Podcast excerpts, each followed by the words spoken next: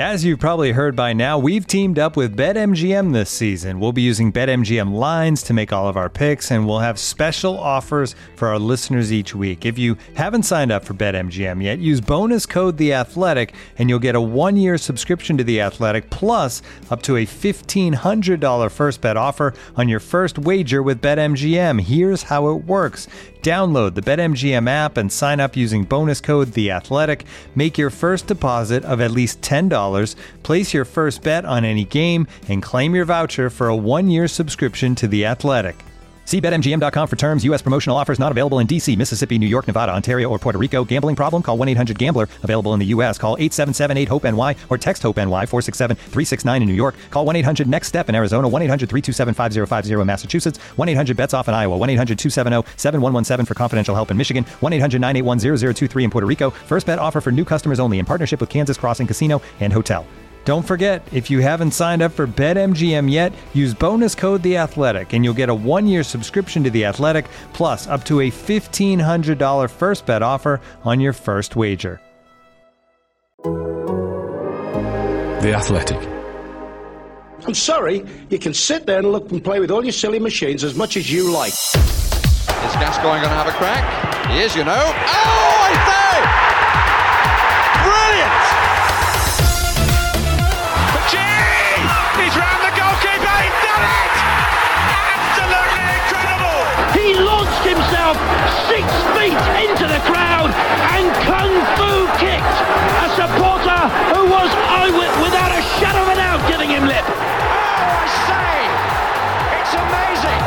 He it tame and tame and tame again. Crank up the music!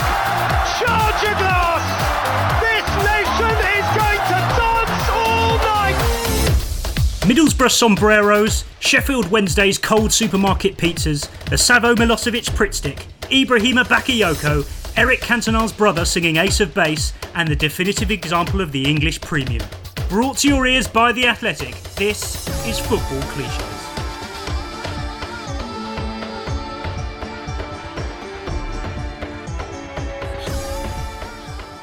Right now, you can enjoy The Athletic for just £3.99 per month as part of our January sale.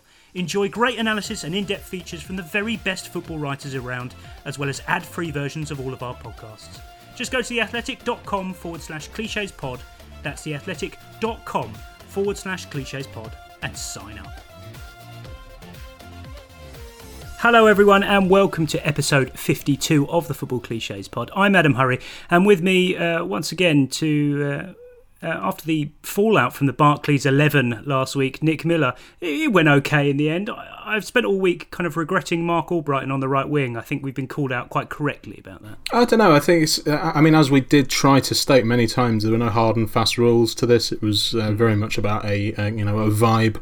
Um, but you know, some Yes. people's vibes were just pre two thousand eight, or when when was it that Albrighton made his debut? Two thousand nine. 2009, apparently. Yeah, I know it's been eating away at me. Um, but yeah, that you got to have a weak link in your team somewhere, and perhaps that was it. So you know, I concede to some of our listeners there. Uh, alongside you in a virtual sense, James Horncastle. Hello, James. Welcome back. Good to be back, as always, Adam. I mean, there are plenty of talking points in in, in the world this week. Uh, perhaps the biggest of them all, a fairly serious one, I suppose. I want to get your take on it as a man of the world. Um, Sopranos or Sex and the City? Uh, always Sopranos. I don't, I don't want to come across as, as being cliched in that uh, in that way. I have seen all of Sex and the City, not once, but maybe two or three times by osmosis, because uh, my my wife has uh, always used to watch it. And uh, bizarrely, we got out of a car in New York once, uh, and Sarah Jessica Parker was on the street in front of us, and uh, and Oh, wow. Mrs. H. Uh, I I kind of plucked up the courage to do what I would never ordinarily do, which was to go and say, "Can you, you know, take have a photo taken with my wife?" And my wife was struck dumb, like literally struck dumb. She could not say anything. She could not. She, it, it was it was humiliating for her in the end. Uh, she's never lived that down, so Wow. she'll she'll be delighted that I've uh, I've brought that to uh, the football cliches podcast audience. So definitely wasn't expecting that backstory. That's sensational. Uh, personally, I'm up to series 11 of ER, and that's where I'm sticking, safely middle of the road. Uh, does that mean there's still another ten seasons to go of ER? Because it does feel like uh, Uh, only three more. Yeah. only three more. What is it with hospital dramas Um, that have so many seasons? They've got such a longer shelf life than you know Sopranos, The Wire. You know they can just keep going and going and going. I know you'd think they'd run out of ways of people getting injured and, and ill and, and suffering medical complications and um, other assorted dramas therein. But no. No, it, it, the, the level it maintains is astonishing and it's not dated, and that's the crucial thing. Um, just great performances across the board, as there will be in this podcast, in fact.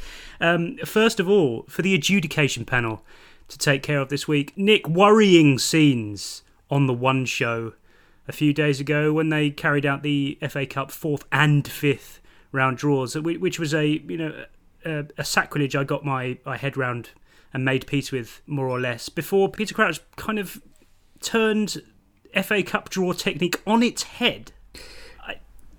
Yeah, I I wasn't mean, happy. I mean, yeah, what, so so what what was it you, you weren't happy about? Was it was it because it was the possibly the first sort of meta um, cup draw in which he, he referenced a, a- a famous moment from a previous cup draw in with with Rod Stewart? of Sorry, course. Adam's reaction there was much like my wife when she was encountered by Sarah Jessica Parker. He just, he just, just couldn't get the words out. It's like, what's happening here? I don't think she's.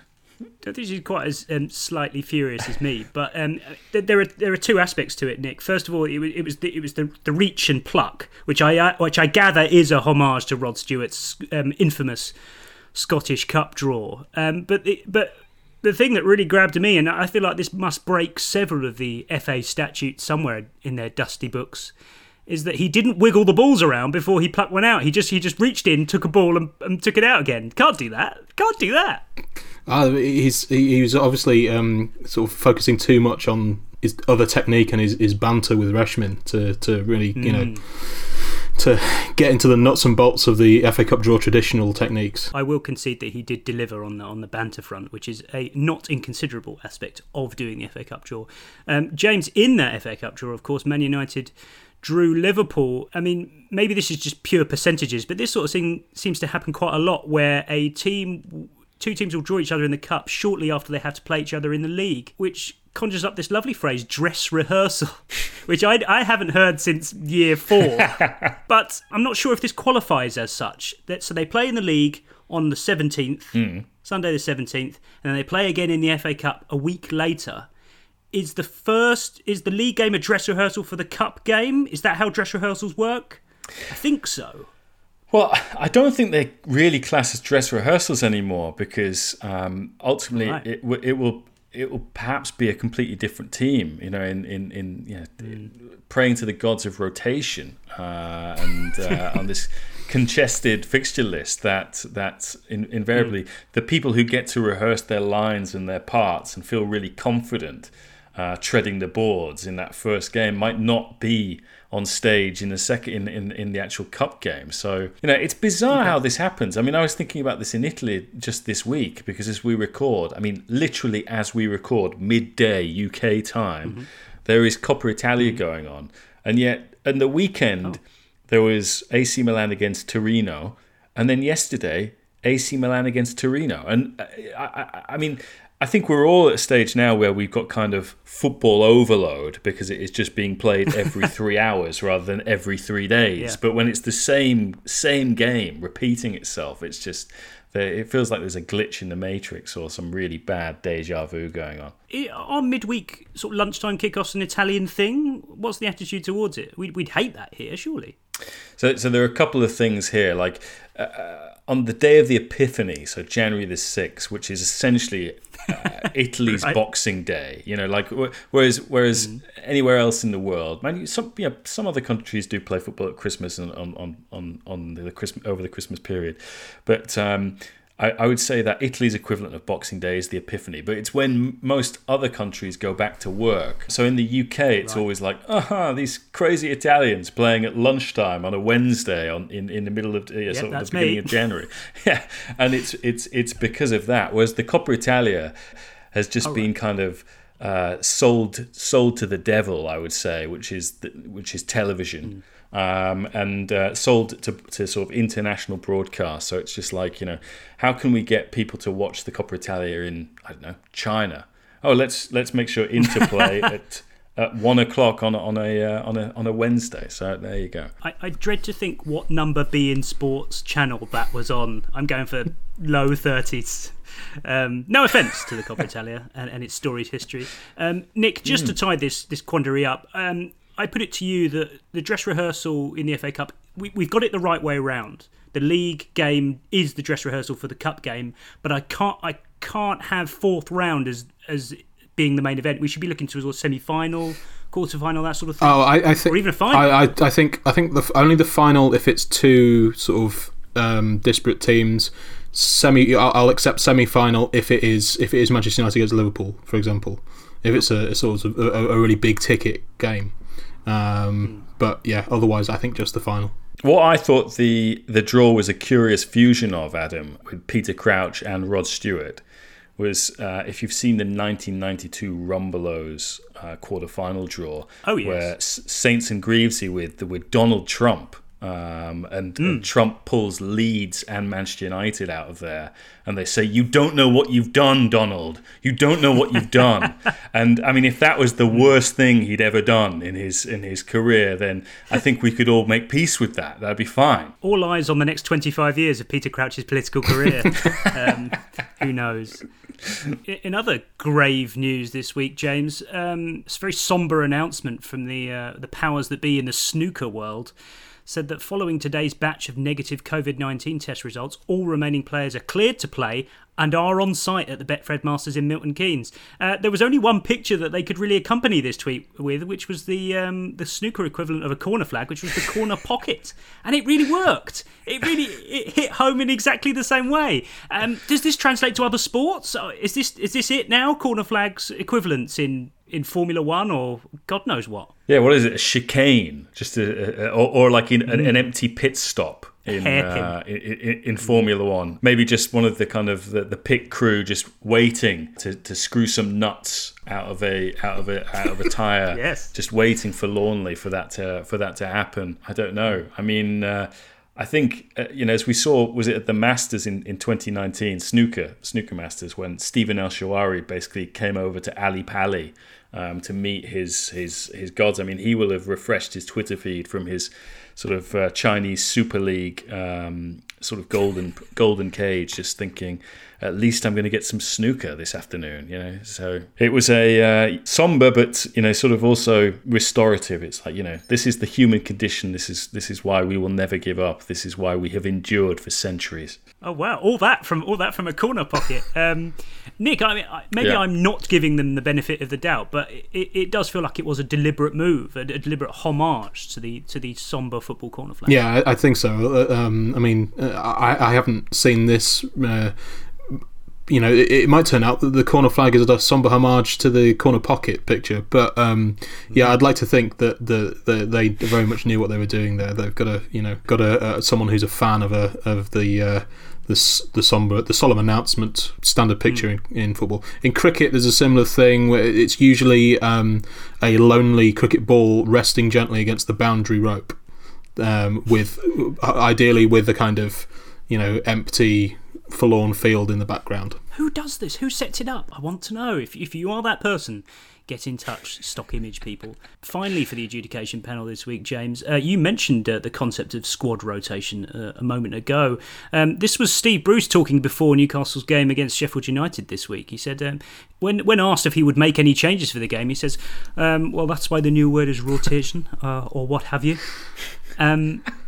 I didn't think I didn't think that was such a newfangled concept. I mean, there managers of a certain vintage do seem to regard things as as as beyond their beyond their comprehension just because they are you know of a of a certain vintage. But I didn't think rotation would be beyond Steve Bruce as a concept. Well, is it is it that it's a new concept? Because I mean, uh, to go verbatim with the quote, it's a new word to him. It's almost like he was watching Countdown. Oh yeah, sorry. Yeah, I, I, I, I'm, I'm at peace with the idea that he knows whether to make a put a player in or not. He's not going to make an unchanged team for the rest of his life. But um, but yeah, it just, it's just know, this idea. He was watching Countdown and. And, and he, he, he had he had so many words and he saw rotate as one and he's all of a sudden like wow okay rotate going to add that to the vocabulary rather than a concept which I thought had been pretty much ingrained in Premier League uh, Premier League culture really since Rafa Benitez Yeah. turned up uh, uh, at Liverpool, and all of a sudden this, we had you. this kind of culture war Yeah. about some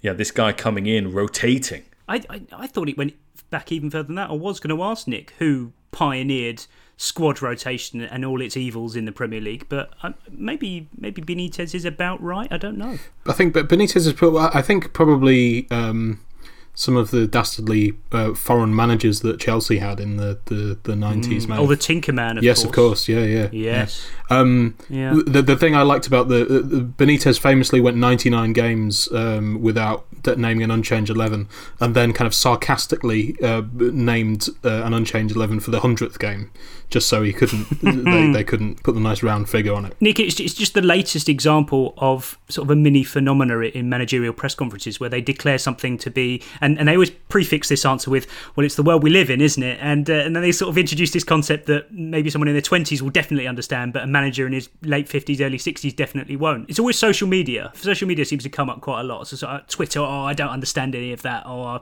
no, I'm not on Twitter. The players do it, but no, it's not me. Uh, I feel like it was part of that extended family. Yeah, and um, and managers, uh, well, or, or rather men of uh, Bruce's oeuvre saying things about Instagram like, "Why do I want to look at a picture of someone's breakfast?"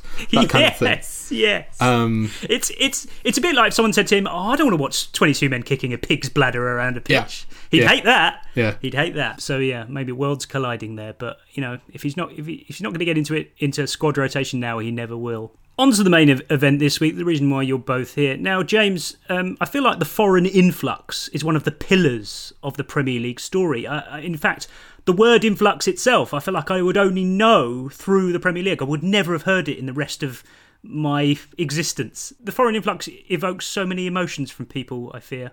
Yeah, I mean, uh, like you, and, and, and again, I've, I've just said that Steve Bruce was, you know, has only just uh, discovered the word rotate.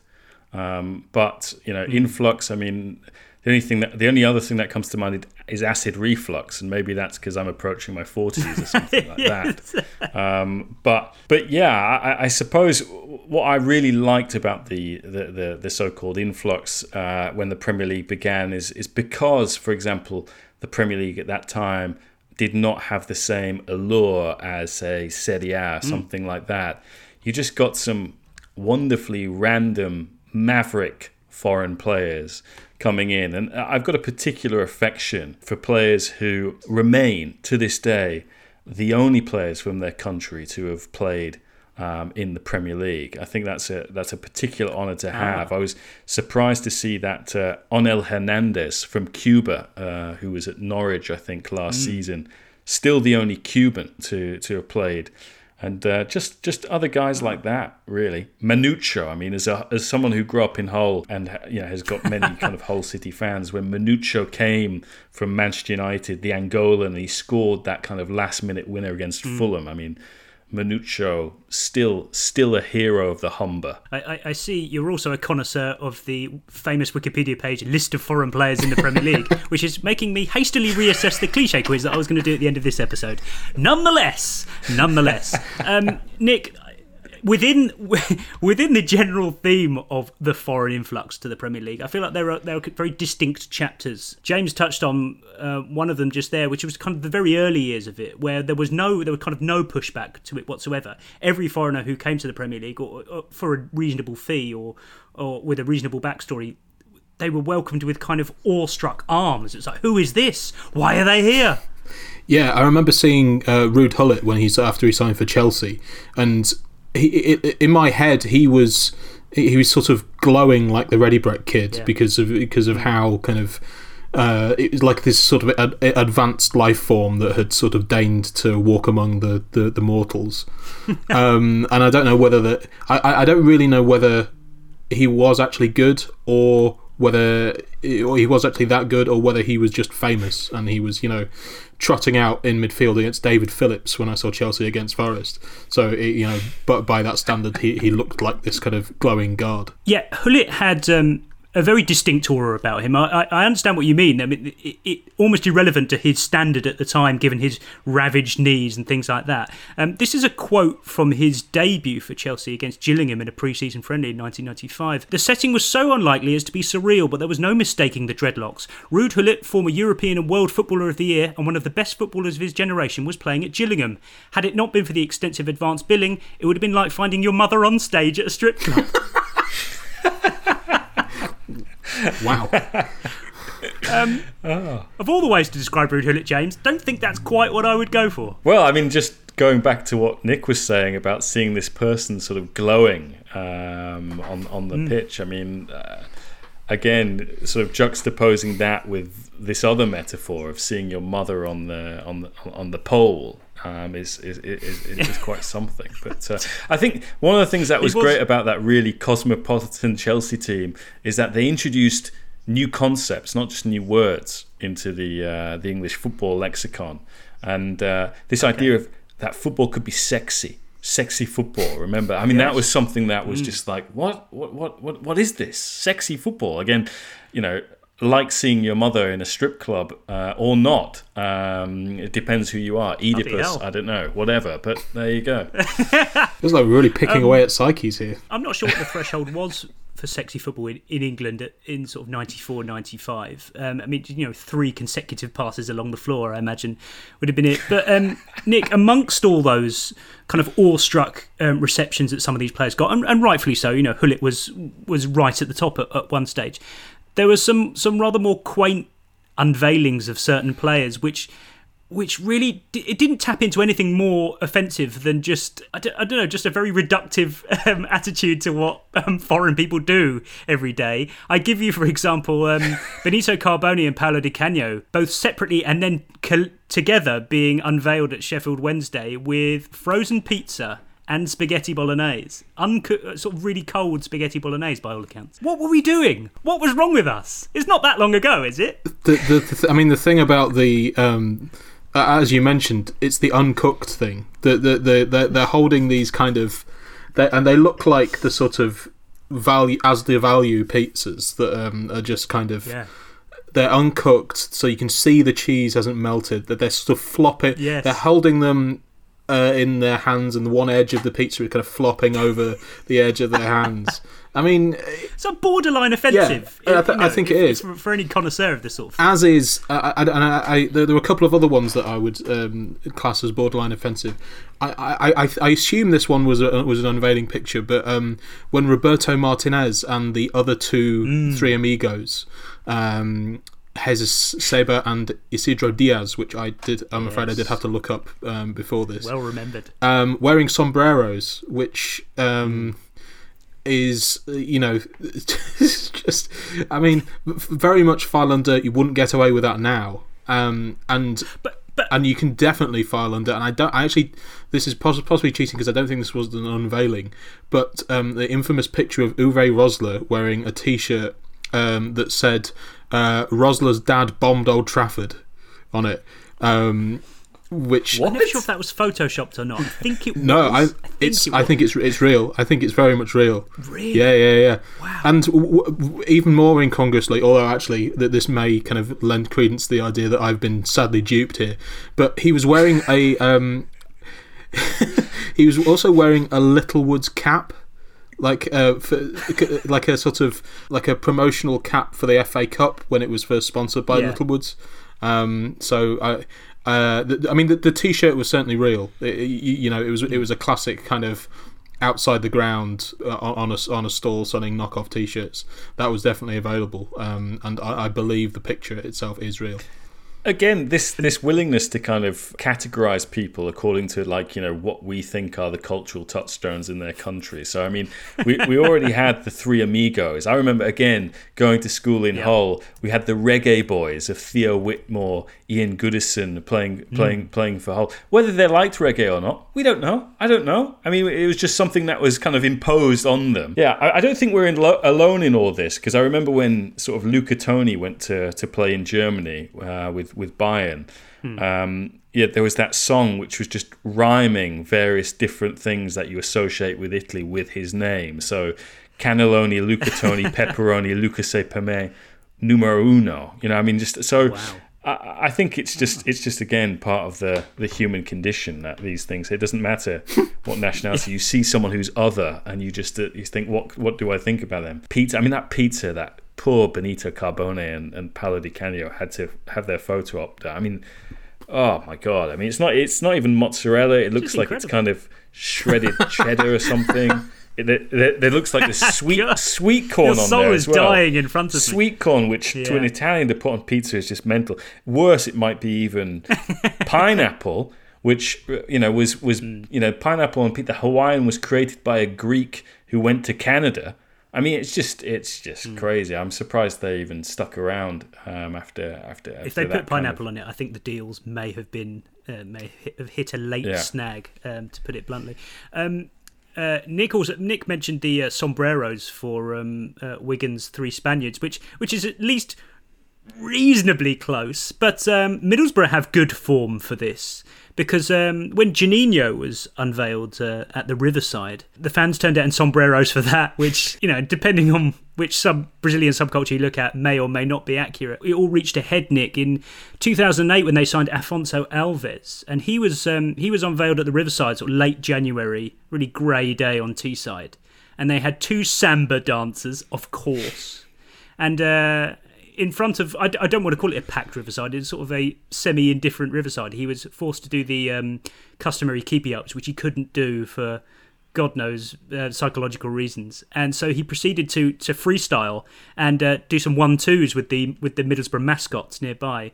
And one of the mascots uh, smacked the ball into one of the samba dancers in the process. The whole thing was an absolute shambles which was rather fitting i suppose in the end Yeah, I mean the the, the whole idea of um, any kind of Brazilian, you know, if if if Dunga had had uh, come to the Premier League, he would have been hailed as bringing samba style to the Yes. the, one of the most samba style. Yeah, what- is it the lazy? Is it the laziest concept Yeah, in the I- entire um, thing of football? I think so. I think it, I think it's mercifully been sort of vaguely retired now, but yeah, Yeah. samba style for uh, incredibly functional players who just like Fabio Rochemback or someone like that. These these Mm. kind of enormously um, sort of one-paced midfielders who uh, who just happen to be Brazilian and uh, they are hailed as bringing the samba style. James, when when do you think we finally got over Brazilians coming to England? As you know, as a, as a kind of uh, you know stop you in your tracks fascination. Like they're allowed to be here, and some of them are crap, and some of them are just really just functional. It's fine. They're not all samba stars.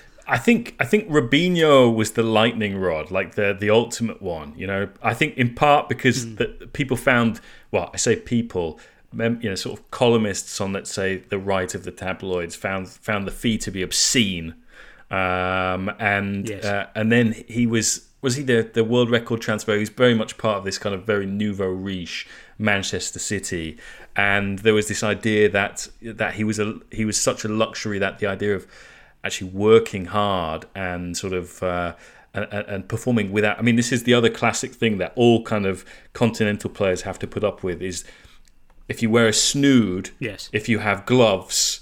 Then you are then you are somehow lesser or something. You know, we, we as Brits are this kind of supreme, um, you know, sort of uh, uh, paragons of kind of uh, uh, of human strength, and and if, if you if you you know Mm. you, you have to wear long sleeves and tights and that sort of thing, it somehow makes you lesser. Even though these countries also experience bad weather and extreme weather as well. I, I you know I, I, I always find when like players were being linked with Milan or Inter, it'd always be like, ah, yes, you know, they want to swap the rain of Manchester for the sunshine of Milan. It's like, God, have you spent any time in Milan? You know, it's mostly as grey as London is. It snows really bad. Are you crazy?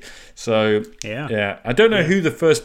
I, I, I, I kind of feel that Robinho allowed the country to kind of get it out. What they they had this kind of this sort of uh, this stereotype about you know sort of uh, Brazilians, and um, you know if he, you know he was he was put on that he was put on cold sort of frozen pitches for our sins, I suppose, um, and, uh, and, and and we are now we are now better for it. This inevitably leads us on, Nick, to um, the subgenre of the foreign influx, which was kind of much heralded exotic looking signings who turned out to be rubbish.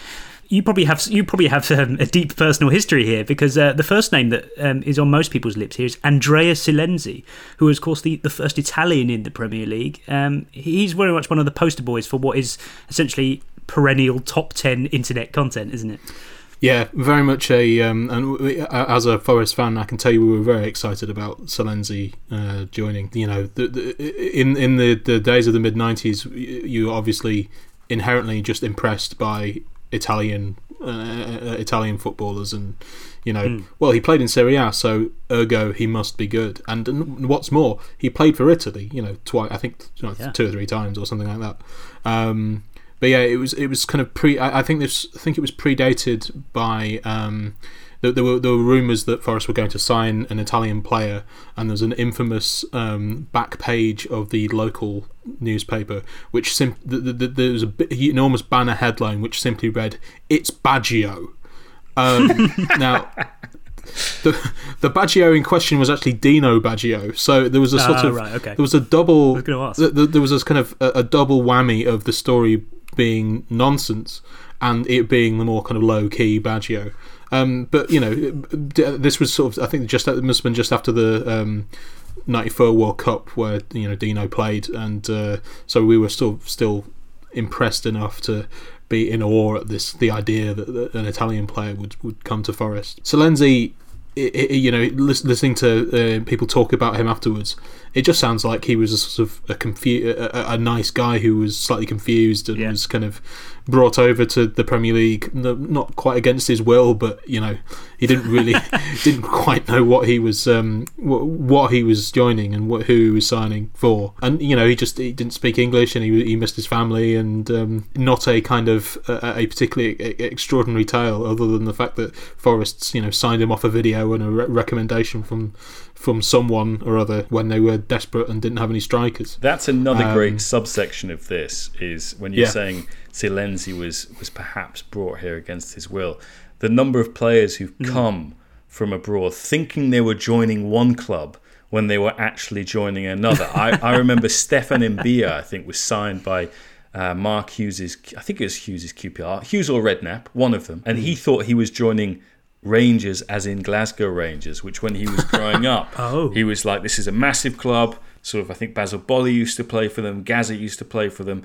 Right, that really appeals to that me. Happen? And then all of a sudden he finds himself at QPR and he's like, oh, okay, well, I'll, I'll, I'll nah. kind of I think explains why QPR went down shortly afterwards. But yeah, yeah. yes, this perhaps isn't sort of uh, necessarily. Um, uh, specific to foreign players, but there was also a kind of another subsection of that where where managers would sell a certain provincial club to a foreign player on the basis of its proximity to London.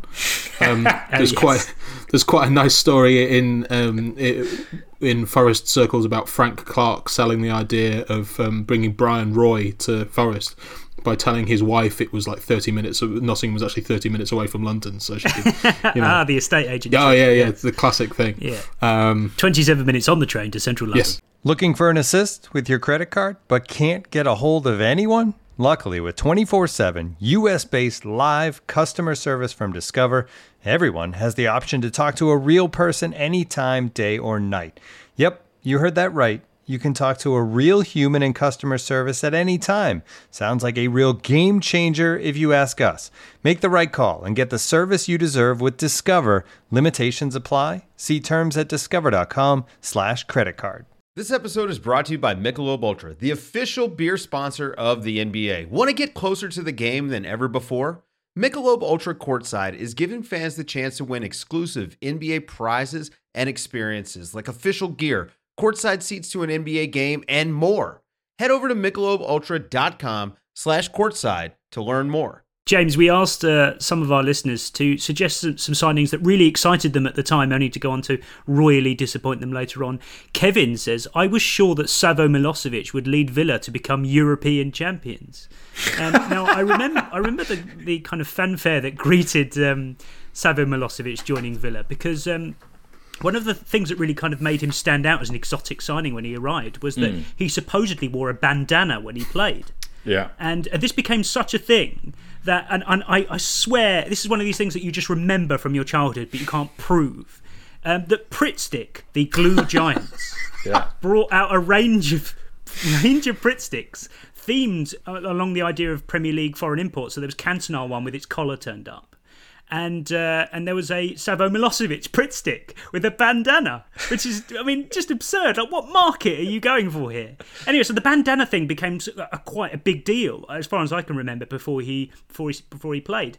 And then he never wore it for Villa for reasons that became rather unclear until about two years ago. He gave an interview with the Telegraph, and this is what he said: uh, "There was a misunderstanding when I arrived because I had played with a bandana for a few games with Partizan. That was because I had twelve stitches in my head, and it was only temporary. At the time I joined Villa, they had made all these club bandanas and started to sell them, so I had to go along with it. I wore the bandana for a while, but it wasn't ideal for heading the ball, and eventually I stopped. I should have just told the club straight away that I don't usually wear a bandana, but I didn't feel like I could after they had all been made. Oh, just what a way to start your career! Baffling situation. I can imagine someone coming to this country for the first time. Uh, again, having this legend kind of um, thrust on him, feeling he's unable to to detach himself from this legend. He just has to go along with it. Yeah. Oh, Savo, Savo. Nick Butters says Ibrahima Bakayoko to Everton. He was so good on Championship Manager, it just seemed like he could not possibly fail to be amazing. Spoiler, he failed to be amazing. Now, Championship Manager has probably a lot to answer for Mm. here because these days, Football Manager is, is, is about as close as it could possibly be to re- to reality in terms of how the players are, are rated and, and how they sit in the pantheon of, of the current game. But back then, it was a bit of a, more of a pot shot. And the game was so popular then that if you if you if you got fixated on someone and then they finally in real life came to England, that was it. They were going to be brilliant. Yeah, and th- th- it also had a, a a a way of completely warping expectations, so that um, if a player was like world absolutely world beating on Championship or Football Manager, and they turned out to be merely really good in real life, then it became some kind of colossal disappointment, and you judged that player accordingly. The the, the one that uh, in, in my kind of uh, golden era of playing Championship slash Football Manager, Cristian Chivu was like th- this glowing god of defence, and he, he was the, the sort of dream signing for any t- any team that I played with. Now, Cristian Chivu had a brilliant career. He he was in the I think he was in the Inter team that won the treble. He you know he played for Roma as well, I think, didn't he? And he, he you know he very well decorated. But because he wasn't you know the second coming of Franco Baresi, based on which he was based on the the sort of games of, of uh, Championship Manager I played, I kind of in the back of my mind his career has been a little bit of a disappointment. I mean, thinking of Championship Manager Uh, legends, I mean, imagine if Cherno Samba had gone up to Middlesbrough. In that case, the samba dances would perhaps have been more more fitting, more more appropriate than for, Yeah. for Juninho. I think, um, yeah, that would uh, at least there would be some kind of nominative, uh, det- yeah, sort of association there. Well, he, he, he ended up he ended up playing a, a couple of times for, for the Gambia national Mm. team. So presumably someone at Middlesbrough's um, social media team would have had to uh, fire up the Gambia's Wikipedia page and find what their cultural cornerstones are. So God knows what have occurred. So let's let's just be happy collectively that that move didn't happen. Um, James, um, this one this one's a, a lovely little story to end this section. Um, uh, Derek Robinson says Paul Tavares. Now you may not have heard of him, but he says that he was a Portuguese striker signed, Ah, you signed mean by Paul Romford Tavares. on the back. Ta- Tavares. Crucial that it's just Paul, it's not Paolo or anything like that. Uh, Derek says he was a Portuguese striker signed by Romford on the back of a YouTube video, which in hindsight probably wasn't him. he was taken off at half time on his debut and never seen again. Um, now, a crucial addendum to this story is that this isn't just his story, this is his, Paul Tavares' official biography on the Romford FC website. That's how well thought of he is. No diplomacy there. He was rubbish, and we were fooled. Well, not the not the only time that's happened. I mean, w- was he related to George Weah? I mean, is this this is this the other thing? Another another ringer. Yes, you're probably hinting at Ali Dia there, of course, um, which is perhaps Nick the the more kind of crowd pleasing aspect of the foreign influx, which is flops and you know spectacular flops. This is where this is where top ten list writers have have been mining gold all these years. Crucial, perhaps, to being a flop in English football, and I'm thinking along the lines of Marco Boogers and uh, and and the like. Um, is this preconception that from if you come from a certain country, you won't be able to handle the English game? Now, whilst that does speak to kind of the insularity of English football and all that sort of stuff, I do wonder if that is actually a thing. I mean, I mean, despite the kind of homogeneity of, of European football, there are there are demands of the English game which seem to shock certain players from certain countries. I swear. Yeah, I mean, but in the kind of the the, 90s, and there's probably still a um, an element of this remaining that. Um, not being able to handle the England game was actually a cipher for you're simply objectively not good enough um, you know, sure, Jon Dahl Tomasson may may have forged a, a, fine career in you know in the Netherlands and, and Italy, but because mm. he was a bit rubbish at Newcastle, then you know he, he ergo he you know he couldn't handle the England game. Therefore, he was objectively rubbish and shouldn't be regarded as a serious entity at all. Um, but you know, as you say, there are elements certainly in uh, in previous years of you know the, the the, speed and the physicality of, uh, of English football mm. that players just may not uh, have enjoyed or uh, suited their game. It doesn't, it, but it, it always seemed to be linked to this kind of like moral failing in them that if, if they couldn't, yeah. couldn't handle a, a, game that was played at an objectively too fast pace, or they didn't particularly like being hoofed up in the air by Neil Ruddock or someone, then they were the, they were uh, less of a, less of a man and therefore shouldn't be taken seriously. James, the Premier League is uh, is historically so fond of its style of play, the pace and the intensity and all that sort of thing that goes with it. Um, I find it quite reassuring that it, even perhaps in sort of 2020, there are players who are still taken aback by the intensity of the Premier League. Despite, I mean, I give for example um, Kai Havertz, who who had a couple of quotes attributed fairly early on in his Chelsea career about how astonished he was about how, how fast it was and how knackered he was in his first game. Um, that's that's quite reassuring that it still is a bit of an outlier footballistically. Yeah, although it does come uh, with the association of being chaotic and tactically loose yeah. uh, as well, or, mm. or, maybe just tacticless. Uh, for for much of its career, for, for much of its time, even though, for example, the best uh, coaches in the world now uh, work in the Premier League. Uh, for a long time, I mean, I think even Mourinho, when he first came, uh, and some of the Italians as well, said, well, we didn't have to do much in the way of kind of opposition analysis because it was like they play 4 4 2 from kickoff to full time. They don't change. It's so it's so bloody basic. It's you know no wonder we come here and clean up. Mm. Yeah, still there there there is this uh, I, I, do like how certain players we've talked about, their utility, I suppose, in, in, in the Premier League narrative is, is, is to teach us, for example, with Alfonso, Alfonso Alves, it's just like strikers from the Eredivisie. Ah, you know, I know strikers from the Eredivisie. Yeah, you know, you, it can be a Ruud van Nistelrooy, it can be an Alfonso Alves, and that's that. That's his role in Premier League history is to be the pole, the, you know, one of the poles yeah. that that that tell us, ooh, yeah he did score 40 goals last year for Utrecht, but yeah, is he going to get more than 10 in the Premier League? That's that's the thing. Perhaps he's like single-handedly responsible for the Golden Boot point system uh, they, they impose on the uh, on the supposedly second-ranked nations in Europe, which I feel always feels very unfair. Um, but this this comprehension of English football as being as, as as being physically at least something that foreign players have to adapt to. It kind of works in the other direction. Now, James, I always think of Serie A here when when you hear of the very very rare uh, examples of, of, a British player going to, to Italy. And the interview they always first give is they say, oh, it's just completely different over here. It's just so tactical. it's just so tactical and slow. I mean, I say again, this is quite reassuring that styles of football are so different. I mean, it's good that it isn't the same across Europe, even though it seems to be becoming that way.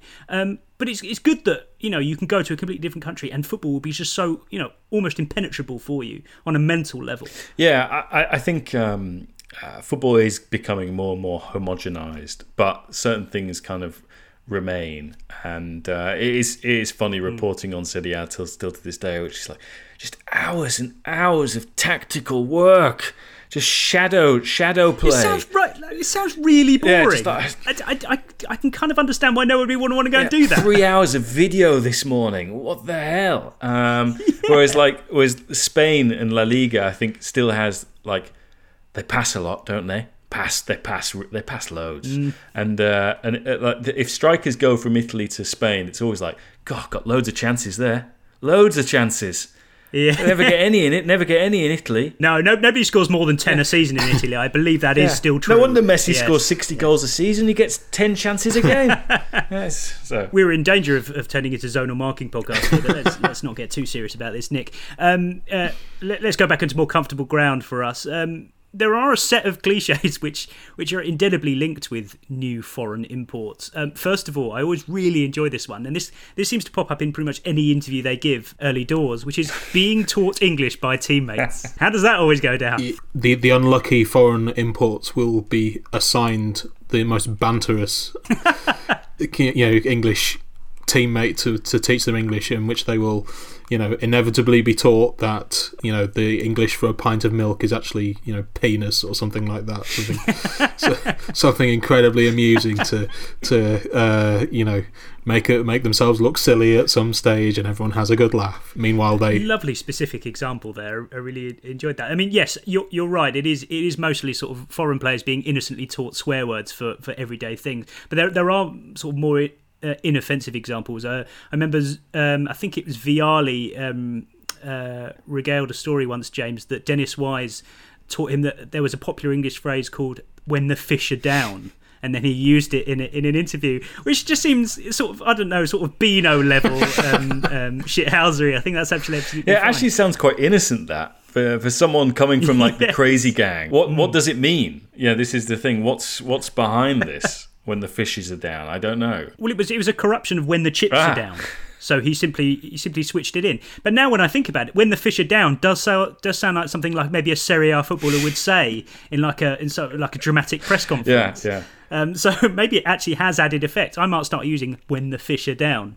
Uh, it has sort of, sort of almost like Eric Cantona esque um, appeal. Now we, we've touched on this already, but um, this preoccupation we have almost we almost Im- impose this on foreign signings when they join, which is getting them to comment on both the weather and the food, which seems both unfair on them and us. Leave us alone and stop making them appraise our food and our weather. There's nothing we can do about either of those things.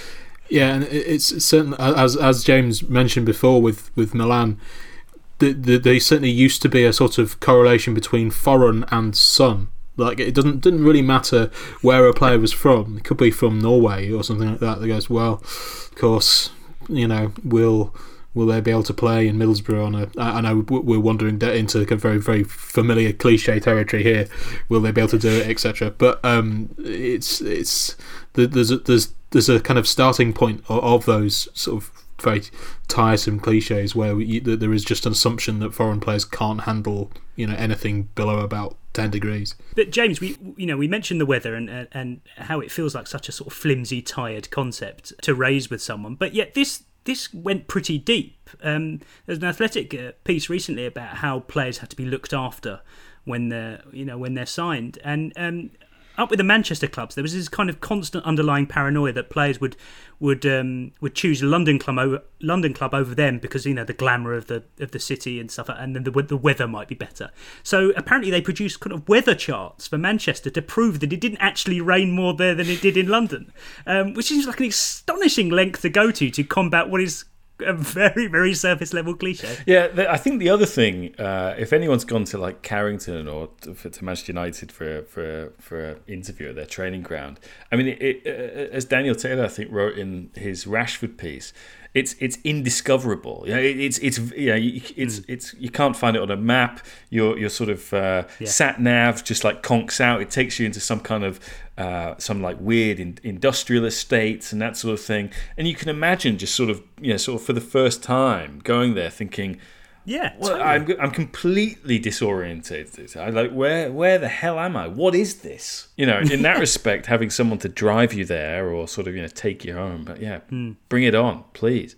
I needed it. if I got signed by a foreign club, I'd get driven everywhere. I mean, the idea of just having to drive in a foreign country terrifies me. I would do something terrible and wrong almost straight away. So yeah, if I was if I was on that much money, I think I'd just have a, a chauffeur pretty much everywhere and, and take whatever flat comes with it. Nick, this is perhaps one of my favourite cliches that come with certain um, type of foreign import, which is when the cousin slash brother slash best mate gets signed to keep them company, which is an astonishing reason to sign a player and register him in your in your squad. I love it. It's brilliant. Yeah, it's kind of uh, the, the, the, for some reason the one that springs instantly to mind was Christian Benteke's brother, John, uh, Jonathan Benteke. Jonathan Benteke. Yeah, sounds made up. Yeah.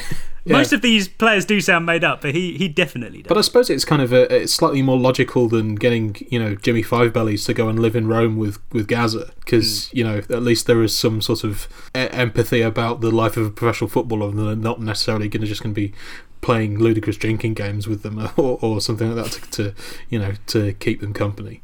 But it's it's always a sort of slightly um, incongruous thing when very occasionally that young that brother signed to keep them company or you know or whatever mm. turns out to be quite good. Oh, okay. Thorgan Hazard is a twist. Thorgan Hazard is the one that springs yes. to mind, who everyone just kind of assume. Well, he's just you know he's like you know one of the Pog, other Pogbas who's uh, t- technically a professional footballer but actually not very good, uh, and then you know you, I'm I'm still surprised when he I see him on Dortmund's team sheet, kind of thinking, wasn't he just some kind of punchline that the make one? Yeah, yeah, yeah. yeah. To keep Eden happy. I did. I, I think it's time we actually did a stock take of all the hazards because every now and then I think we we seem to lose one. I think there's there, there are I think there are four Hazard brothers, and as as is the case with all these sorts of things, you know whether it's true or not, the youngest one is always oh he could be the best. yeah. Utter bollocks. just just just bollocks. It's just not going to be. I don't know why it's always the youngest one because what has he soaked in all that football? Has he got so angry at losing to them over the years? He said, right, "That's it. I'm going to be the best of the lot. Anyway, James, we have some listener contributions for some of these footballing charlatans. Mm. Adrian Green suggests Fabio. I'd never heard of this guy. He was Emerson's cousin at Middlesbrough in the mid 90s. He looks remarkably like Emerson. The rumours were he was either his cousin or his brother in law, which shouldn't have any resemblance at all, I should hope. And um, st- apparently he started against Huddersfield, then disappeared from seemingly the face of the earth. and uh, going on this uh, chap's Wikipedia page, uh, he only has one line Fabio Moreira is a Brazilian retired footballer. That's it. um, so he's perhaps one of the more obscure ones. Uh, there is, of course, Joel Cantona, who signed for Stockport uh, and Peterborough in 1993 and 1994. And uh, a lovely little story about him. This appears to be his only achievement in English football. Uh, on the way to the 1994 Second Division playoff final with Stockport, he apparently entertained the players, coach, and their families by by singing "All That She Wants" by Ace of Base in a comical "Allo Allo" French accent. Which you know, I'm reading this verbatim from the account. I suspect that probably was his accent. I don't think he was putting it on. Anyway, pick those apart.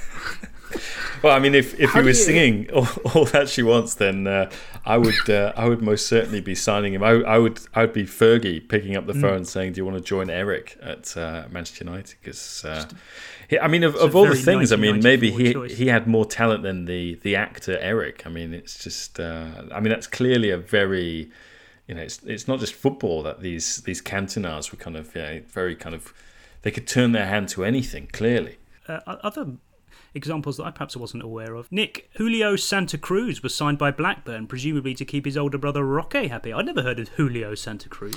No, there's there is always a danger that, that someone has taken this particular oeuvre of players created a Wikipedia page for them with a, a, series of kind of small but plausible foreign clubs and is you know thoroughly duping us all because I you know I'd never heard of him either but I'm perfectly prepared to believe that he was real Julio Santa Cruz it sounds yeah, so plausible but yeah I just I feel like he was just doomed to failure because you know just the the, the, sheer weight. I feel like he had a reggaeton summer hit that was the, very much the song of a summer of like 2006, something like that. It's very much mm. Julio Santa Cruz, kind of Despacito, very much sort of yeah, his thing. Yeah, either that or 13 games of the reserves and one goal.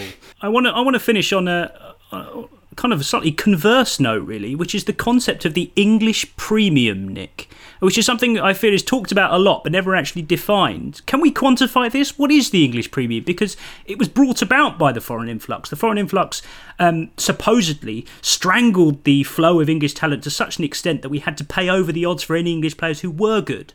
So that's the English premium. But what is it? Like, how much are we adding on to a transfer fee here? Um, I mean, I, I don't know. It, it feels like it's sort of I don't know, twenty five percent, something like that. I'm just plucking, buckling that sort of VAT ish Yeah. kind of levels. Yeah, but the, the, the, the, the, the thing about the English premium was in when it the, the concept was introduced in the nineties. There was no reason for it. It was just kind of because it's nice to have English players or something.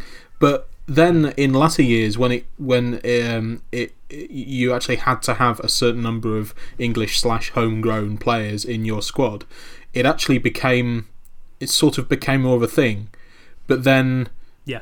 it did, but it didn't seem to kind of necessarily translate into actual transfer fees any more than it had in the past. So it was just it's just another sort of case of I don't know what you call it English exceptionalism or something like that. That there is there, Yeah, I suppose so. There is a sort of that there was a um, a kind of inherent uh, assumption that English players would be better or would you know would be able to cope with the cold or you know um, would be able to cope with the, the being hoofed up in the air by Neil Ruddock or someone. it's, yeah, it's, it, that is the ultimate test.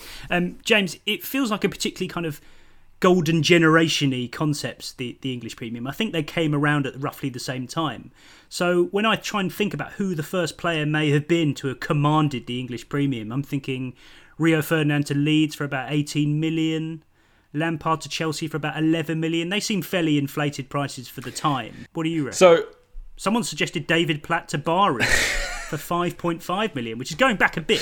Well, that's just Italian largesse. I, I would say that in, in the cases you've mentioned, so Ferdinand and Lampard, both outstanding players of their generation who merit those transfer fees, right? Um, the, the ones that are always curious to me, Seth Johnson, but that's that's more Yes. kind of Leeds United absurd. Um, you know, you, you're earning so much. I'm I'm going to go into this negotiation. You want ten grand, but I'm going to start it by saying thirty grand. And basically, when I see that you're kind of like, what the hell is going on here? I think you're you're offended, so I'm going One to add more money. possibly not true football stories. Yeah, because apparently Seth Um, Johnson yeah, I wasn't think- there when when this negotiation took place, but um, you know he had an unfortunate career after that. In part, I feel not only because of the injuries, but he was just never able to live that kind of that down. You know, it sounds like the subject of a Jeff Powell Yeah. column. I, I think I think Seth Johnson, uh, listener Jack Pierce uh, suggested him because he says I think Leeds introduced the English premium with the signing of Seth Johnson for a then heady 7.5 million in 2001, and he's still got 18 months left on his contract, hasn't he? Uh, says Jack. Um, but but I think both of you both of you are correct. I think. Seth Johnson really might be the sweet spot for the English premium as, a, as this vague concept for three reasons. One, he was English, so he ticks that box. Secondly, of course, he was one of the answers to the perennial English left sided problem, so that makes his value skyrocket straight away. And then you factor in the Ridsdale era Leeds thing, which is just paying silly money for all sorts of things, goldfish and that sort of thing. Uh, you might just have the ultimate English premium product there. We've solved it. He, he also fits the kind of category of. I, I always think that football clubs are haunted by the concept of the guy from whichever record label it was who turned down the Beatles, who they, they just don't they don't want to be the guy who looked at X, you know, prospect when they were 16 years old and decided no, they're no good. I, I won't, won't bother signing them. And it turns out that's it. And that 16 year old was Wayne Rooney or something. So any it, it, it feels like any in, young English player who shows some promise, who think you think, well, this kid might actually be the real thing. There is a, a, an extra bit placed on their transfer fee because of the fear that if you don't sign this kid, then you're going to look ridiculous in a few years when he turns out to be brilliant. Thank you both for um, for getting to the bottom of the foreign influx for me because it's something that's Can we get to the foreign outflow as well? Because I, I think this is the outflux, the, reflux. Well, I, I, yeah, maybe the reflux in terms of where do these where do these players end up being kind of choked up, and it's invariably the Turkish Super League. Oh yes, it's invariably the Turkish Super League. Oh, League. hundred percent. Where Hugo Rodallega is, is is still doing it. Kevin Mirallas, uh, Steven Caulkers, even Mm. at Alanyaspor. Um, Demba Ba and Nacer yeah. Chadli, Basak Shahir, even even Benik of Nacer Chadli? yeah, Chadli, Podolski and Mm. Antalyaspor. My personal favourite, just because it's the kind of goal we had never seen before and haven't seen since Papiss Cissé, Fenerbahce, um, as well. Uh, Loic Remy, Remy at Rizespor, which it, it sounds like a Wu Tang club. Um, but um, What, he's there now? Yeah, he's there now. Yeah. That that is absolutely astonishing. Um, I, I, I say as I'm as I Google what is the Turkish term for the foreign influx, and it's Yaban Yabansi Akini. So that's what they're going on about over there. The strangulation of Turkish footballing talent is all down to the It- it- Yabansi it sounds like they've- which who sounds like someone who probably would play in the Turkish Super League. And it also it, it calls to mind like if they took Premier League years on the road. So rather than it was just a TV mm. show, but you could go and watch these players sort of still playing, just you know, sort of Yeah. Fly to Turkey. Yeah, like Strictly, but like the the slightly less good roadshow that goes on after Yeah. it. Yeah, maybe we should do, we should do that for, with this podcast, but instead of me, maybe my brother or someone like that. I thank you both for joining me for a journey through the foreign influx. I think we've nailed it, and I'm so glad that we've nailed the concept of the English premium, the first podcast ever to have achieved that. Thanks, Nick. Pleasure. Thank you. And thank you to James. Thanks, Adam. A River Arrivederci. Goodbye. The Athletic.